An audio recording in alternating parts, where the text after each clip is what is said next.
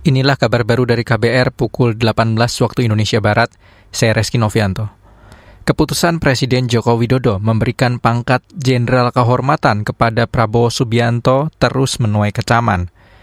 Menurut Ketua Badan Pengurus Sentra Inisiatif Al-Araf, penyematan tersebut justru menunjukkan keadilan bagi para korban pelanggaran HAM dari negara masih jauh dari harapan.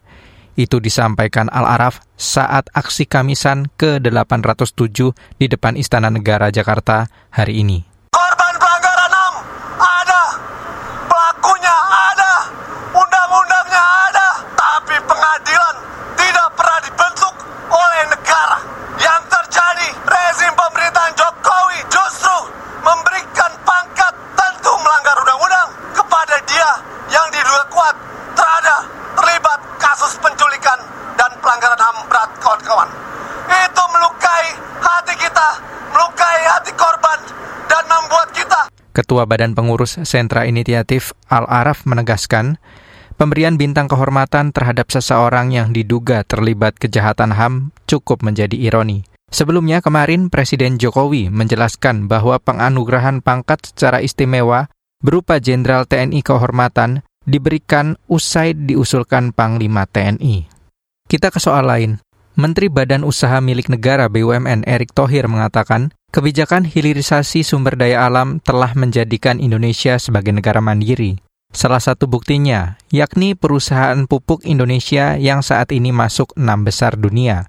Itu disampaikan Erik saat mendampingi Presiden Jokowi meresmikan pabrik PT Kaltim Amonium Nitrat di Bontang, Kalimantan Timur hari ini. Nah, ini membuktikan kerja keras dari tentu kami semua. Tetapi kalau kita lihat dari tentu hulunya sendiri, ke depan perusahaan pupuk ini harus menjadi sebuah perusahaan terintegrasi petrochemical. Tentu bagaimana juga kita mensinergikan untuk menjadi petrochemical ini bersama-sama juga sejalan dengan Pertamina karena memang nanti akan menjadi ketemu titiknya bagaimana nanti downstream daripada petrochemical ini bisa uh, dirasakan secara menyeluruh untuk bangsa dan negara. Sebelumnya Presiden Jokowi meresmikan pabrik amonium nitrat di Bontang Kaltim. Jokowi mengatakan pembangunan industri ini akan mengurangi 8% impor amonium nitrat yang juga menjadi bahan baku pupuk.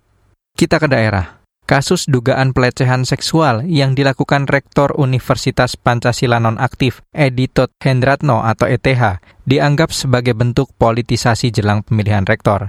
Pendapat itu disampaikan kuasa hukum ETH Faisal Hafid di Polda Metro Jaya usai pemeriksaan kliennya hari ini. Jangan sampai ini menjadi proses yang sangat politis berkaitan dengan pemilihan rektor. Seandainya tidak ada pemilihan rektor pada Maret ini, maka diyakini tidak akan ada laporan-laporan polisi terhadap klien kami. Ini pasti ada politisasi jelang pemilihan rektor sebagaimana biasa yang sering dialami di pilkada dan pilpres. Kuasa hukum Rektor Universitas Pancasila Nonaktif Editot Hendratno atau ETH, Faisal Hafid, juga berharap nama kliennya bisa dipulihkan dan kembali mengajar di kampus. Sebelumnya, Rektor Universitas Pancasila Edi Tot Hendratno atau ETH dilaporkan RZ dan DF atas dugaan pelecehan seksual. Polisi rencananya kembali menjadwalkan pemeriksaan terhadap ETH pada 5 Maret nanti. Inilah kabar baru dari KBR pukul 18 waktu Indonesia Barat. Saya Reski Novianto.